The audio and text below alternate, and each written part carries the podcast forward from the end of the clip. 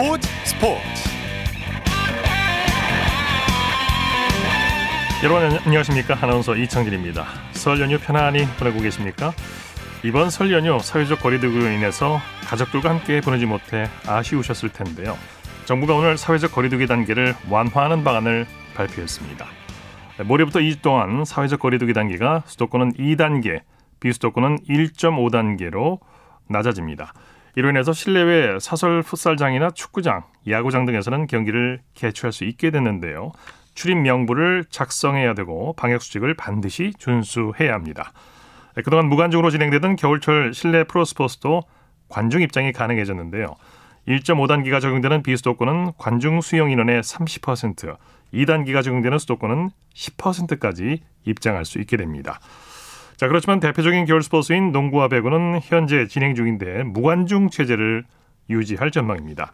아무래도 수도권은 확진자가 많이 나와서 더 신중을 기하기 위해서 이런 결정을 내린 게 아닌가 싶습니다. 자, 토요일 스포츠 스포츠 먼저 프로배구 소식으로 시작합니다. 스포츠 동화의 강산 기자입니다. 안녕하세요. 네, 안녕하세요. 자, 수도권 거리 두기가 완화됐는데 프로배구는 관중 입장을 허용하지 않고 당분간 지금처럼 무관중 경기를 치르기로 했죠. 네, 일단 2단계로 수도권이 진입을 하게 되면 10%까지 관중을 받을 수가 있는 상황인데요. 현재 무관중 경기로 진행 중인 프로배구의 경우 배구연맹은 정부의 사회적 거리두기 완화 결정이 내려지자 긴급하게 관중 입장 등의 논의를 했습니다. 예. 일단 먼저 무관중 경기로 지금 진행이 중인 진행 중인 상황에서 관중을 받을 수도 있겠지만 정규리그는 우선 관중 없이 경기를 치르는 방안이 유력하다고 논의 결과를 전했고요. 예. 지방을 연고로 하는 구단들도 코로나19 확산 방지를 위해 무관중에 협조하는 분위기라고 밝혔습니다. 예.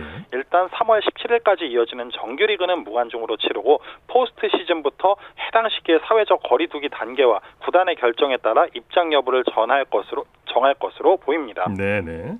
설 연휴를 맞은 경기장 분위기는 어땠나요? 네, 오늘 경기장은 역시 선수들의 열정으로 가득했는데요. 오늘 굉장히 순위 싸움에서 중요한 경기인 만큼 선수들의 하나하나에 그 굉장히 공의 열정을 다하는 모습이었습니다. 예, 예. 오늘은 여자부 한 경기만 열렸는데 현대건설과 IBK 기업은행이 맞붙었죠? 네, 화성에서 열린 경기에선 현대건설이 IBK 기업은행을 세트 스코어 3대 1로 꺾고 올 시즌 13번째 원정 경기에서 첫 원정 승리를 따냈습니다. 예. 오늘 승리로 현대건설은 승점 26점을 기록하면서 5위 인삼공사를 한 점 차로 따라붙었고요. 기업은행은 3위 도로공사와 넉 점이던 격차를 조금도 줄이지 못했습니다. 예. 자, 첫 세트부터 치열한 접전이 펼쳐졌죠? 네, 1세트 듀스 접전을 승리로 이끈 현대건설이 결국 경기를 가져갔습니다. 1세트 내내 최다 점수 차가 현대건설의 20대 18 리드였을 정도로 치열했는데요. 네. 24대 24 듀스에서 랠리 끝에 현대건설이 상대의 매끄럽지 못한 연결 동작을 틈타 25대 24를 만들었고 루소의 절묘한 플랫 서브가 이어지면서 첫 세트를 따낸 것이 결정적이었습니다. 네. 고비마다 현대건설이 집중력이 돋보였죠? 그렇습니다. 오늘 현대건설은 공격 성공률 39%로 오히려 44%의 기업은행에 밀렸지만 디테일에서 앞섰습니다. 네. 올 시즌 내내 현대건설이 범실로 고생했지만 오늘은 상대보다 적은 범실을 기록하면서 고비마다 점수를 따낼 수가 있었습니다. 네. 현대건설의 양효진 선수가 맹활약했죠? 네, 오늘 현대건설은 양효진이 블로킹 2개와 서브 1개 포함 20득점, 공격 성공률 50%로 맹활약을 펼쳤습니다. 예. 특히 역대 여자부 블로킹 1위를 달리고 있는 양효진은 1250 블로킹의 기록까지 달성해서 기쁨을 더했습니다. 예. 루소와 정지윤 선수도 팀 승리를 도왔죠? 그렇습니다. 루소는 오늘 결정적인 서브 득점 1개를 포함해 17득점, 정지훈은 블로킹 3개 포함 15득점에 55%의 높은 공격 성공률을 보였고요. 네. 황민경과 고예림도 각각 8점씩을 올리면서 이도희 감독이 원했던 토털 배구를 실현했습니다. 네. IBK 기업은행은 범실이 많았죠? 네, 맞습니다. 앞서 말씀, 말씀을 드렸지만 오늘 공격 성공률에서는 오히려 앞섰고 블로킹과 서브에서도 밀리지 않았지만 22개의 범실로 무너진 점이 아쉬웠습니다. 예. 라자레바는 41득점, 공격 성공률 50.6%를 기록했고 김수지가 통산 750 블로킹을 작성하는 등 6블로킹 포함 13점을 올렸지만 팀의 패배로 빛이 발했습니다. 네. 경기 승리 후에 현대건설 이도희 감독 뭐라고 얘기했습니까? 네, 이도희 감독은 오늘 경기가 끝나고 후반기 들어 선수들의 경기력이 좋아졌다는 점이 기쁘다고 밝히면서 세터 김다인의 성장을 언급했는데요. 예. 경험을 쌓아가고 있고 점점 나아지고 있으며 시즌 초반과 분명히 달라진 만큼 지지하고 칭찬하고 싶다고 활짝 웃었습니다. 예. 자, 요즘 프로배구가 학교 폭력 문제로 몸살을 앓고 있어요. 네, 그렇습니다. 조금 어두운 소식을 전하게 됐는데요. 네. 지난 10일 한 커뮤니티에 이재영과 이다영 자매로부터 학창 시절 폭행에 시달렸다는 피해자의 글이 올라오면서 파장이 일었습니다. 예. 커뮤니티에는 선수의 이름이 익명으로 올라왔지만 논란이 거세졌고요. 흥국생명 구단이 이재영과 이다영의 과거, 행, 과거 행적을 사과하면서 두 선수가 본인들의 SNS에 자폐 사과문까지 올렸는데요. 네. 이와 관련해서 흥국생명이 구단 차원에서 사과를 했고 지금은 자체 징계 등 후속 대응을 논의하고 있습니다. 그러나 네. 여론은 절대적으로 이재영과 이다영에게 불리한 쪽으로 돌아가고 있죠. 이미지에 큰 타격을 입었는데 자 그런데 엎친 데 덮친 격으로 남자 배구에서도 학교 폭력 논란이 불거졌죠. 그렇습니다. 한 번 터진 폭행 사건의 여파가 계속되고 있는데요. 네. 오늘은 남자 부의 학교 폭력 사건이 언급이 됐습니다. 피해자가 한 커뮤니티에 과거의 사실을 올리면서 현역 선수로부터 폭언과 폭행에 시달렸고 평생 가져가야 할 육체적 통증까지 얻었다는 글을 올렸습니다. 예. 여기에 연루된 현역 선수는 OK금융그룹 송명근과 심경섭이었는데요. 구단에선 이 선수들의 실명을 언급하면서 팬 여러분께 실망을 드려 죄송하다고 고개를 숙였고요. 네. 선수들도 구단을 통해 학창 시절 폭력의 심각성을 인지하지 못하고 씻을 수 없는 상처를 남긴 점에 대해 다시 한번 사죄드린다고 고개를 숙였습니다. 네, 과거에 철없던 학창 시절의 이런 행동들이 선수들에게는 치명타가 될 수가 있죠. 맞습니다. 한국 배구 연맹에서 학교 폭력을 예방하기 위해서 다양한 방안을 고심하고 있다고 하죠.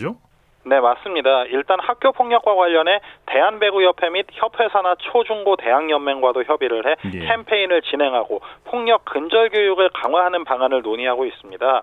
뭐 이번 사건이 타 구단에도 영향을 미치면서 눈덩이처럼 불어날 수가 있기 때문에 구단들도 대책 마련에 고심하고 있는데요.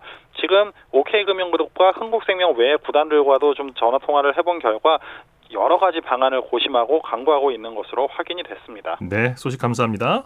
고맙습니다. 프로배구 소식 스포츠 동아의 강산 기자와 함께했고요. 이어서 프로농구 소식 살펴보겠습니다. KBS N스포츠의 손대범 농구 해설위원입니다. 안녕하세요. 네, 안녕하세요. 자, 사회적 거리두기 단계가 하향 조정이 됐는데 농구의 경우는 어떤지 자세히 설명해 주시죠. 네, 15일 0시부터 2주간 수도권 2단계 그리고 비수도권 1.5단계로 하향 조정이 됐는데요. 어, 이러면서 팬들 사이에서도 스포츠 관람이 어, 조금은 가능해지지 않을까 기대를 하고 있습니다. 네. 발표에 따르면 수도권은 10% 관중 입장, 비수도, 비수도권은 30% 관중 입장이 가능할 것으로 보이는데, 어, 다만, 여자 프로농구는 현재 정규, 정규리그 종료까지 좀 시간이 얼마 남지 않았기 때문에, 당장 유관중으로 전환할 것 같지는 않고요. 예. 어, 추가적으로 플레이오프 입장 여부는 지켜보겠다는 입장입니다. 네. 어, 남자 농구는 지난주부터 국가대표 휴식기에 돌입해서 23일까지는 경기가 없기 때문에 조금은 여유가 있는 상황입니다. 네. 어, 따라서 추이를 살펴보면 결정할 것으로 보이고 있고요. 어, 현재 남자 농구는 전주, 원주, 창원 같은 경우는 이 규정에 따라 제한적으로 관중 입장을 허용하고 있습니다. 네, 네. 말씀하신 대로 남자 프로농구는 오는 23일까지 리그 휴식기인데 아시아컵 예선 참가를 위해서 휴식기를 갖고 있는 거죠? 네, 그렇습니다.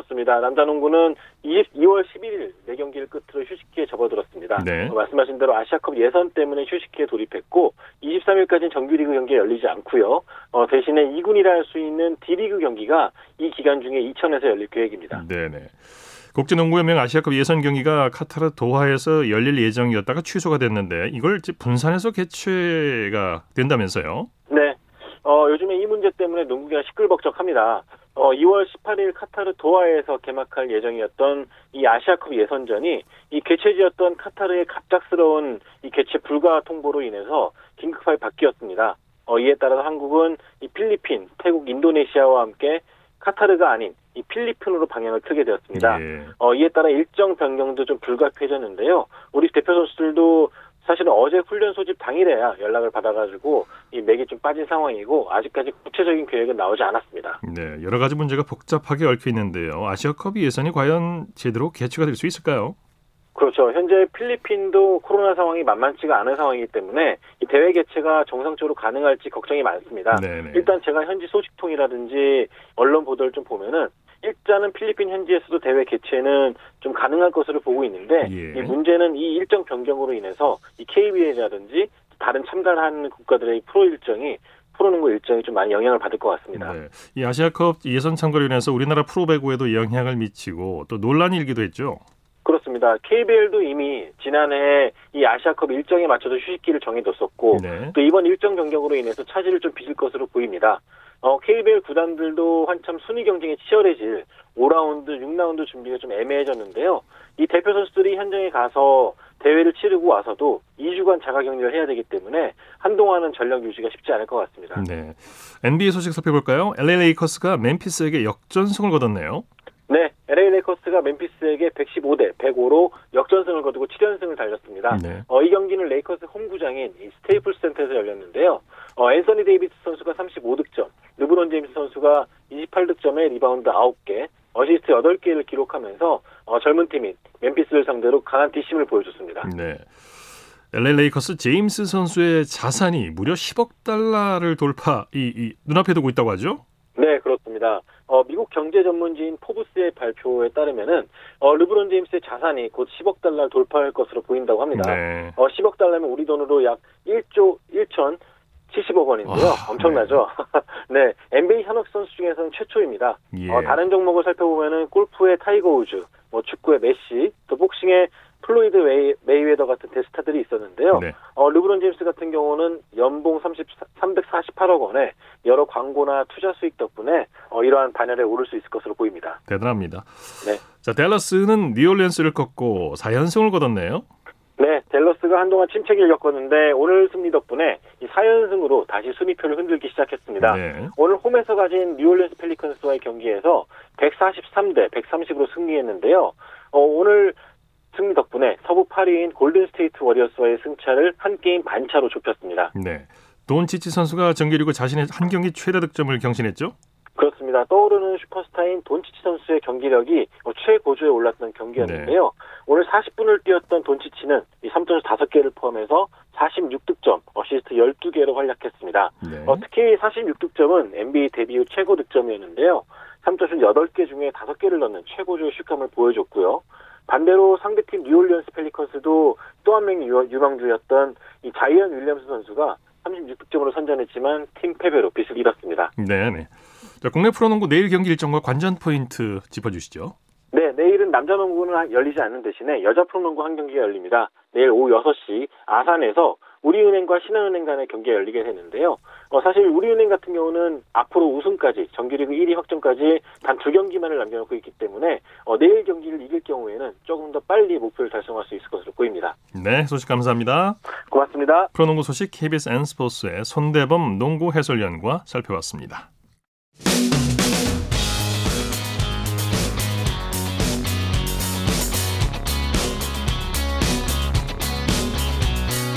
따뜻한 비판이 있습니다. 냉철한 분석이 있습니다. 스포츠 스포츠 토요일 스포츠 스포츠 생방송으로 함께하고 계십니다. 9시 33분 지나고 있습니다. 이어서 축구 소식입니다. 중앙일보의 박린 기자와 함께합니다. 안녕하세요. 네, 안녕하세요. 자, 잉글랜드 토트넘의 손흥민 선수가 내일 새벽에 맨시티와 경기를 앞두고 있죠? 네, 약 5시간 뒤입니다. 한국 시간으로 내일 새벽 2시 반에 어, 맨체스터 시티와 프리미어리그 원정 경기를 치르고요. 네. 어, 토트넘이 그 최근에 리그 3연패는 끊어냈지만 8위에 그치고 있거든요. 네. 어, 이번에 이기면 상위권으로 도약할 수 있어서 그 토트넘이 손흥민 발끝에 어, 또한 번 기대를 걸고 있습니다. 이 경기 아주 중요하고 흥미로운 경기가 될 것 같은데 손흥민 선수가 설 연휴 기간에 도움 해트트릭을 달성했죠. 네, 그제 FA컵 16강 에버튼전에서 프로 데뷔 후 처음으로 한 경기에서 어, 도움 3개를 기록을 했습니다. 네. 아, 코너킥으로 두 골을 만들어냈고요. 어, 도움 한 개는 또 뒤늦게 그 결정적인 역할을 했다면서 또 인정이 됐거든요. 네. 어, 팀이 좀 아쉽게 4대 5로 지긴 했지만 그래도 손흥민 선수의 공격 본능이 어, 점점 또 되살아나고 있습니다. 네. 자, 그런데 경기 일정을 보니까 손흥민 선수가 사흘을 못 쉬고 경기에 나서게 되네요. 네, 그제 에버튼전에서 연장까지 120분 풀타임을 뛰었거든요. 또 시간을 계산해 보면 3일도 쉬지 못하고 맨시티 경기를 또 치러야 하고요. 네. 어, 한 달간 무려 8경기를 소화하면서 그 체력적인 부담이 좀 우려되긴 하지만 그래도 어, 현재 언론들은 어, 손흥민이 왼쪽 공격수로 선발 출전해서 어, 케인과 함께 또 한 번 공격을 이끌 것으로 전망하고 있습니다. 네. 요즘 그 맨시티의 기세가 정말 대단하죠. 네, 그 15승 5무 2패로 그 승점 50점으로 선두고요. 어, 최근에 리그에서 10연승, 각종 대회에서 무려 15연승을 기록 중입니다. 어, 토트넘전에는 그 케빈 더 브라이너가 부상으로 빠지긴 하지만 예. 그래도 어, 귄도안이 공수에서 맹활약하고 있고요. 또 디아스와 스톤스가 이끄는 수비가 또 단단하기 때문에 굉장히 어, 토트넘 입장에서는 쉽지 않은 경기가 될 것으로 보입니다. 예. 자, 손흥민 선수가 맨시티를 상대로 유독 강한 모습을 보여왔죠. 네, 그동안 6골이나 터뜨리면서 맨시티 킬러라 불리거든요. 예. 어, 지난해 11월에 어, 리그 경기에서도 결승골을 뽑아냈고요. 그래서 어, 토트넘 트위터가 그 한 번 더 부탁해요. 또 이런 글과 함께 어, 손흥민 골 영상을 올렸고요. 어, 반면에 맨시티의 가르디올라 감독 같은 경우에는 기자회견에서 어, 손흥민의 믿기 힘들 만큼 정확한 킥이 위협적이다. 또 이렇게 경계심을 드러냈습니다. 네. 손흥민 선수는 자신의 한 시즌 최다 공격 포인트 기록에 도전하게 되죠. 네, 올 시즌 17골 13도움으로 공격 포인트 30개를 기록 중이고요. 네. 현재 2019-20 시즌 그 자신의 기록과 타이 기록이거든요. 어, 만약에 그 내일 새벽에 골이나 도움을 올리게 되면 또 자신의 한 시즌 최다 공격 포인트를 또 달성하게 됩니다. 네. 기록 갱신 거의 다 와 있네요. 네. 네. 자, 독일 2부 리그에서 뛰고 있는 이재성 선수는 팀의 선두 도약을 이끌었다고요. 네, 그 비르츠부르크와 홈 경기에서 1대0 승리를 이끌었는데요. 후반 13분에 어 본인이 페널티킥을 얻어내면서 그 동료가 그 킥을 성공을 하는데 또 기여를 했고요. 예. 어 팀은 또 선두로 올라섰고 또 경기 후에 이재성 선수가 또 최고 평점인 7.6점과 함께 또 경기 최우수 선수 그 Man of the Match에도 선정이 됐습니다. 네. 이재성 선수가 지금처럼 좋은 활약을 이어간다면 다음 시즌에 1부 리그에서 뛰는 모습을 볼 수도 있겠네요. 네, 그 킬과의 계약이 올해 6월에 끝나고요. 네. 이후에 이적료 없이 그 자유계약 선수 그 FA로 팀을 옮길 수 있거든요. 어, 올 시즌 6골로 팀 에이스로 또 활약을 펼치고 있기 때문에 어, 말씀하신 대로 다음 시즌에는 뭐 독일이나 또 잉글랜드 일부 팀에서 어, 볼 가능성이 높다는 전망이 또 독일에서도 나오고 있습니다. 네. 자, 독일 프로축구 라이프치히의 황희찬 선수는 결장했군요. 네, 아우크스부르크 전에 교체 명단에 포함이 됐지만 아쉽게 결장을 했습니다. 팀은 2대1로 승리를 하면서 어, 선두 바이른 뮌헨을 승점 4점 차로 추격을 했고요. 네. 어, 사실 황희찬 선수가 올 겨울 이적 시장에서 어, 팀에 잔류를 했는데 어, 이후에 그 컵대회 그 포칼 보훔전과 어, 리그 샬케전에는 교체 출전을 했었거든요. 예. 아쉽게 이번 주에는 좀 기회를 받지를 못했습니다. 네. 자, 스페인 발렌시아 이강인 선수는 강팀 레알 마드리드와 경기를 앞두고 있네요. 네, 한국 시간으로 모레입니다. 15일 새벽 0시 15분에 또 레알 마드리드와 어, 프리메라리가 경기를 앞두고 있습니다. 예. 어, 지난 주말에 그 아틀레틱 빌바오전에는 결장을 했고요. 어, 그라시아 감독 밑에서 어, 출전 시간이 다소 들쭉날쭉하거든요. 네. 어, 이번에 좀 강팀을 상대로 기회를 받을지는 어, 경기를 앞두고 또 선발 명단을 좀 봐야 될 것 같습니다. 네, 네. 자, 국내 프로축구 K리그 팀들이 새 시즌을 앞두고 전지 훈련 중인데요. 김남일 성남 감독이 사령탑 2년 차를 준비 중이죠. 네, 그 선수 시절에 2002년 한일 월드컵에 뛰면서 어, 진공청소기라 불렸 불렸는데요. 네. 어, 지난해 성남 지휘봉을 잡았고요. 어, 사실 시즌 초반에는 2승 2무를 거뒀지만 이후에 어, 10위로 좀 가까스로 잔류를 했습니다. 네. 어, 그래도 20살 무명 공격수 홍시우를 또 키워냈고요. 어, 최근에 그 전지훈련지 부산에서 어, 김 감독을 만나고 왔는데 어, 중원에서 디테일한 축구로 홈 경기 승률을 높이겠다. 또 이렇게 각오를 밝혔습니다. 네. 올 시즌 성남의 전망 어떻게 보십니까?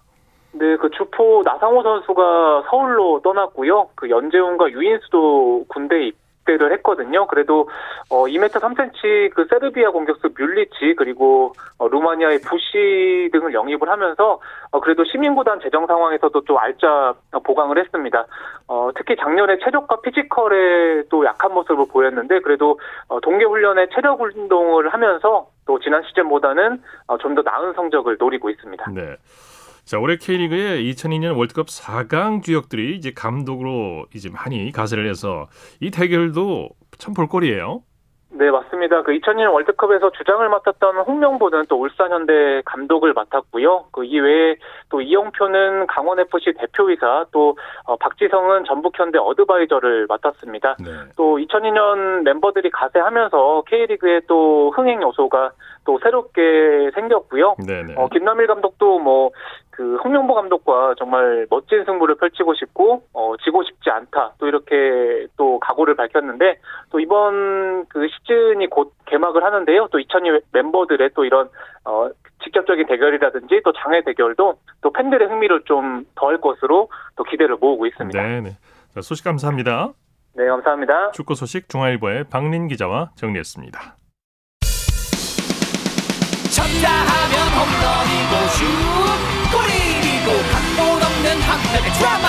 그것이 바로 그것이 바로 손에 잡힌 우승 트로피. 목에 걸린 그 배달 너와 내가 하나 되는. 그것이 바로 그것이 바로 그것이 바로 꿈꾸던 스포츠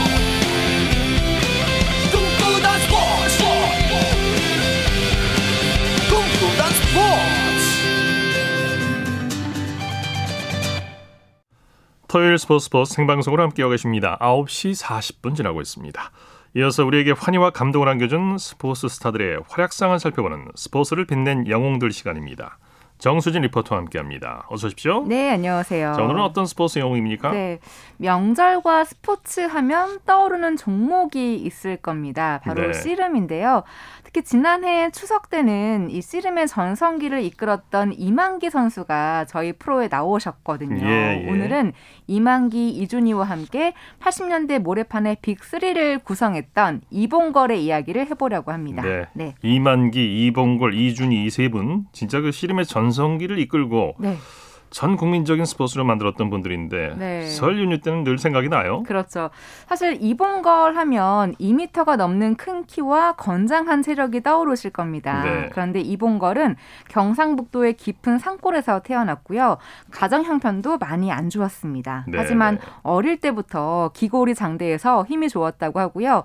키도 크고 몸도 건장하다 보니 동네 어른들이 운동 선수를 해서 가정 살림에 보탬이 되라는 이야기를 많이 했다고 합니다. 키가 2m 5cm예요. 네, 맞아요. 결국 운동 선수가 돼서 큰 일을 해낸 거네요. 그렇죠. 어, 영신중학교에 입학을 하면서부터 씨름을 시작했는데요. 네. 하지만 키가 컸기 때문에 잠시 농구를 하기도 했습니다. 네. 하지만 다시 돌아왔고 프로 씨름이 출범한 이후에는 럭키 금성 황소 씨름단의 소속으로 활동을 했습니다. 네. 아, 그런데 초창기에는 이 큰 키와 엄청난 힘을 제대로 살리지를 못해서 단순한 밀어치기나 들배지기 공격이 실패 하면 허무하게 주저앉는 경우가 많았었고요. 작은 선수들의 기습에도 취약했습니다. 예. 네. 86년도에 천하장사에 등극했죠. 그렇죠. 이 큰 키를 어떻게 하면 제대로 활용할 수 있을까를 고민했었고 열심히 노력을 한 끝에 인간 기중기라는 별명이 붙을 정도의 실력이 됐습니다. 네. 그 결과 86년도에 제10회 천하장사 씨름 대회에서 이봉걸이 이만기를 꺾고 천하장사에 등극을 하게 되는데요. 86년 6월 8일 뉴스 파노라마에 나왔던 내용 들어보시죠. 제10회 천하장사 씨름대회에서 이봉걸 선수가 여섯 번이나 천하장사 타이틀을 차지했던 이만기 선수를 3대 1로 꺾고 모래판의 왕자로 탄생하면서 이봉걸 시대를 예고했습니다. 이봉걸과 이만기 선수의 결승전 모습을 간추려서 보내드리겠습니다. 장사 씨름대회 결승전입니다. 안대를 걸었습니다.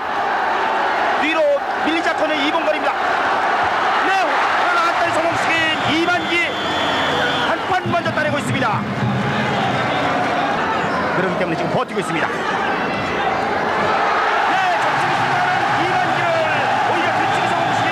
이봉걸. 이만기 선제 공격이 시도할 때 그럼 반대쪽 3번에 일단 놓았습니다. 후미를 물린 이만기 한 판을 또 내줍니다. 네, 역시 이틀 전 백두장사 결승전에서도 3대2로 이만기를 제압했던 이봉걸. 네, 네. 80년대 씨름의 인기 열기가 느껴집니다. 아, 그러니까요. 지난 추석 때 이만기 씨가 출연해서 한 얘기가 생각이 나요. 음. 이봉골 선수의 팔이 하도 길어가지고 삿발을 잡 처음에 삿발을 잡으면 어떻게 해야 될지 참 난감하더라. 그런 얘기를 한 적이 있어요. 네, 이때가 그러니까 백두장사도 이제 그 이봉걸 선수가 했었고 그 이후에 천하장사까지 된 거잖아요. 네. 정말 타고난 힘을 활용을 하게 되면서 기술에다가 힘과 체격을 더한 그 이봉걸의 씨름이 만들어진 거였습니다. 예. 여기에 위협을 느낀 이만기는 벌크업을 하면서 이봉걸에 대항을 했고요. 음. 그러면서 이만기, 이준희, 이봉걸 이렇게 씨름 씨름의 트로이카 시대가 열렸는데, 그러니까 뭐 86년, 87년 은 그야말로 씨름의 황금 시대였습니다. 예. 그 당시 씨름 중계를 보니까 어우, 인기가 정말 대단하더라고요. 네. 예.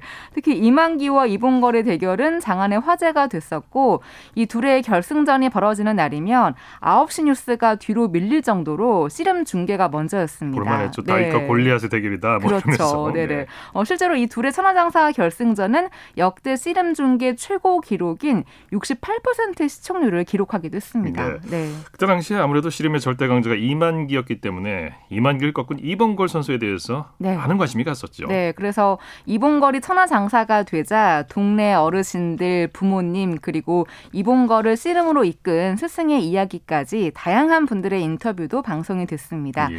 무려 25년 전의 뉴스인데요. 86년 6월 15일 뉴스 파노라마에 나왔던 천하장사 이봉걸 어제와 오늘이라는 제목입니다.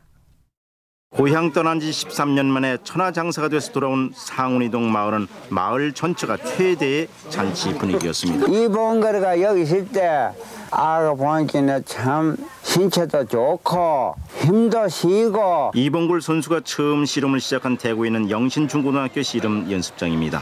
박성진 교장이 키 크고 힘이 센 장사감이 있다는 소문을 듣고 이봉골 선수를 데려다 씨름을 시킨 것이 이봉골 선수가 씨름 인생의 시작이 된 것입니다. 이번 10회 때 획득은 했습니다만 저희들 생각은 늦은 감이 있습니다. 어, 이 선수가 천부적인 어, 체격을 가지고 있는 이상 건강 관리라든지 자기 나름대로의 기술을 개발하면 민년은 천하장사 자리를 지속하지 않겠나 이렇게 생각합니다. 84년 12월 럭키금성에 입단한 이봉골 선수는 이중훈 감독의 씨름 인생의 모든 것을 건 정성 어린 지도로 드디어 1년 7개월 만에 천하장사라는 작품을 만든 것입니다. 이번에 이제 이만기 선수에 대해서 초점을 가지고 훈련을 해왔습니다. 2, 3개월만 차고 난다면은 앞으로는 한 2년 내지 3년간은 이봉걸 선수가 천양사 자리를 유지하지 않나 이렇게 생각하고 있습니다. 내가 어려서부터 꿈꿔왔던 천하장사 자리를 드디어 이루겠습니다. 그러나 아직은 부족한 게 많습니다.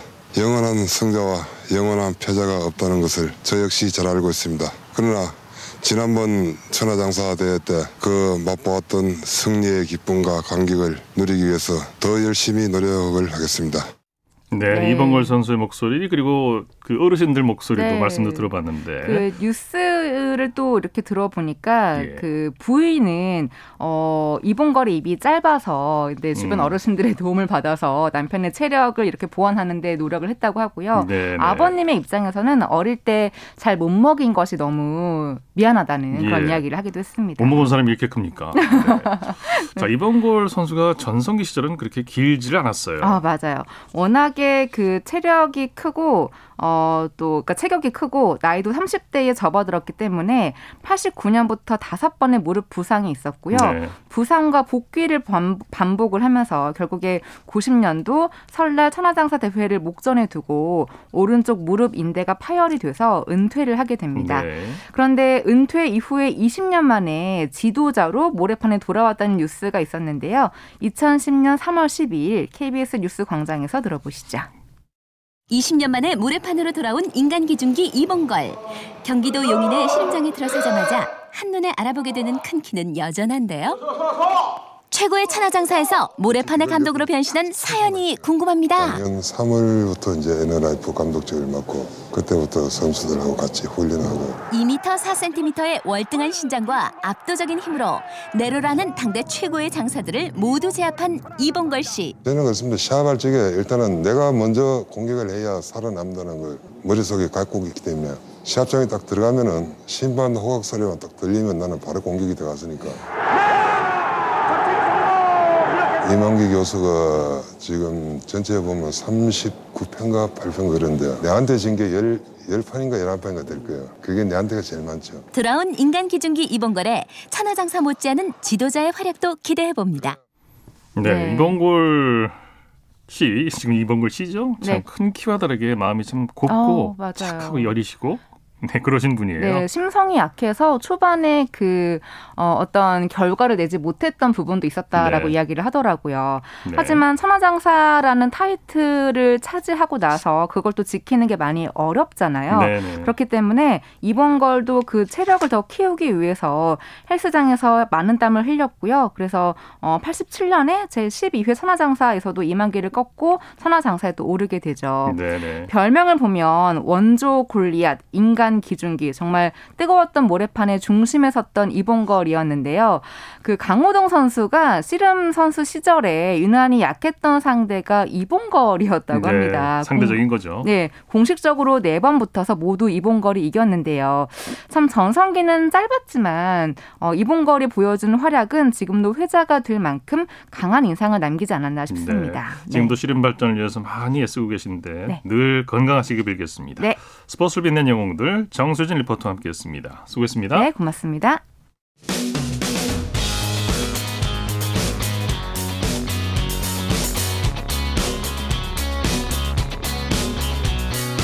따뜻한 비판이 있습니다. 냉철한 분석이 있습니다. 스포츠 스포츠 이어서 한 주간의 해외 스포츠 소식 정리합니다. 월드 스포츠 연합뉴스 영문뉴스부의 유지호 기자와 함께합니다. 안녕하세요. 네, 안녕하세요. 호주 오픈 테니스 대회 초반에 이변이 연출이 됐는데요. 지난해 여자 단식 우승자 소피아 케닌이 2회전에서 탈락했네요. 네, 케닌이 지난 11일 열린 대회 여자 단식 2회전에서 카이아 카네피에게 세트 스코어 0대 1로 완패를 당했습니다. 네. 카네피가 이날 서브 에이스 10개를 몰아치면서 1시간 4분 만에 3회전 진출에 성공했는데요.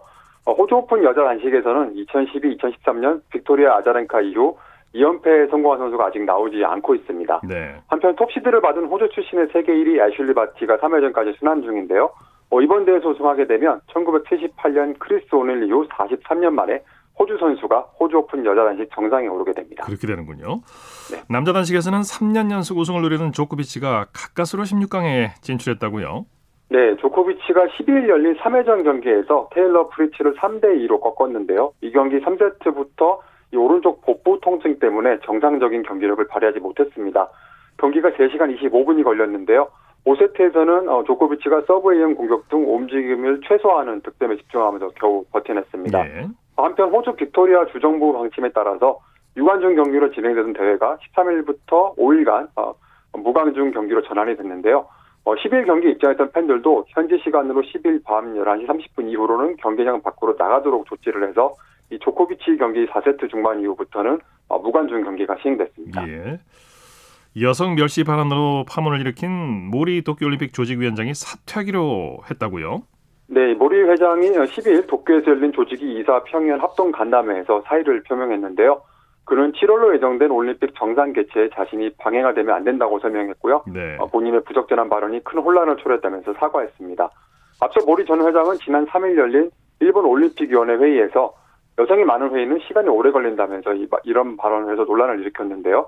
어, 애초 자신의 발언에 대해 사죄하면서도 이 조직위 회장직은 유지하겠다는 입장이었지만 국내외에서 비판 여론이 비등하자 결국 사퇴하게 됐는데요. 예. IOC와 더불어 어, 일본 내 후원 기업들까지 이례적으로 비난 성명을 내면서 그를 압박했습니다. 네. 올림픽 개막이 5개월 정도 남았는데 후임 조직위원장은 누가 될까요? 네, 일본 언론에 따르면 모리 전 회장이 가와부치 사부로 전 일본 축구협회장 회장을 만나서 후임 조직위 회장을 맡아달라고 요청했다고 하는데요. 그런데 이사회를 통한 선정 절차 없이 퇴임하는 모리 전 회장이 후임자를 사실상 지명하는 방식은 부적절하다는 논란도 제기됐습니다. 예. 어, 가와부치는 모리 전 회장의 요청을 수락했다가 하루 만에 입장을 바꿨고요. 조직위는 새 위원장을 선임하는 위원회를 구성해서 수장 교체를 위한 정식 절차에 들어가기로 했습니다. 하시모토 세이코 올림픽 담당상이 유력한 후보로 떠올랐는데 이 여성인 하시모토 올림픽 담당상은 스피드 스케이트와 사이클 선수 출신으로 동계올림픽에 4번, 하계올림픽에 3번 출전한 바 있습니다. 예. 이번 도쿄 조직위원장 사의 표명에 대한 IOC 입장은 어떤지 궁금하네요. 네, IOC는 모리 전 회장의 결정을 전적으로 존중한다고 했고요. 어, 그동안 올림픽 개최를 위해 기여한 바에 감사를 표하기도 했습니다. 예. 또 조직위원회가 새로운 위원장을 결정하기 위한 적절한 절차를 밟을 것이라는 사실을 통보받았고 이를 환영한다고도 말했는데요. 어, 그러면서 그의 후임자와 힘을 합쳐 도쿄올림픽이 안전하고 성공적인 개최를 위해 최선을 다하겠다고 했습니다. 예. 미국 뉴욕주가 스포츠 경기에 관중 입장을 허용하기로 했다고요? 네, 지난 11일 ESPN의 보도에 따르면 앤드루 코모 뉴욕 주지사가 어, 이날 1만 명 이상을 수용하는 주내 대규모 스포츠 경기장의 경우 수용 규모 10%의 관용을 받아 재개장할 수 있다고 발표했는데요. 먼저 지금 한창 시즌 중인 NBA 농구 브루클린 네츠가 어, 유관중으로 복귀할 듯합니다. 어, 다가오는 24일 세카라멘토와 경기부터 관중 입장을 허용토록 주정부의 승인이 났고요. 예. NBA 리그 사무국의 승인을 기다리고 있는데요. 최종 승인이 나면 이번 시즌 홈관중 경기 앞에서 앞에서 경기하는 NBA 구단은 12개로 늘어납니다. 어, 현장에서 경기를 관전하고 싶은 팬은 경기 당일 72시간 이전에 시행한 코로나19 검사의 음성 결과지를 제출해야 되고요. 또 마스크를 착용하고 어, 체온 검사도 체온 검사도 받는 등 이 각종 규정에 따라야 하고요.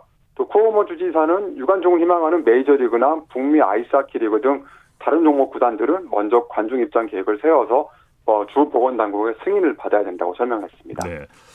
2년 만에 F1 레이싱 무대로 돌아오는 페르난도 알론소가 시즌 개막을 앞두고 교통사고를 당했다고요? 네, 알론소가 지난 10일 스위스에서 사이클을 타다가 도로에서 교통사고를 당했다고 이 그의 소속팀 알파인 F1 팀이 전했는데요. 어, BBC 보도에 따르면 알론소가 자전거를 타다가 차에 치여서 턱이 부러졌다고 합니다. 네, 오늘 말씀 여기까지 듣겠습니다. 네, 감사합니다. 자, 월드스포츠 연합뉴스 영문뉴스부의 유지호 기자와 함께했습니다. 스포츠 스포츠 오늘 준비한 소식은 여기까지고요. 내일도 풍성한 스포츠 소식으로 찾아뵙겠습니다. 함께해 주신 여러분 고맙습니다. 지금까지 아나운서 이창진이었습니다. 스포츠 스포츠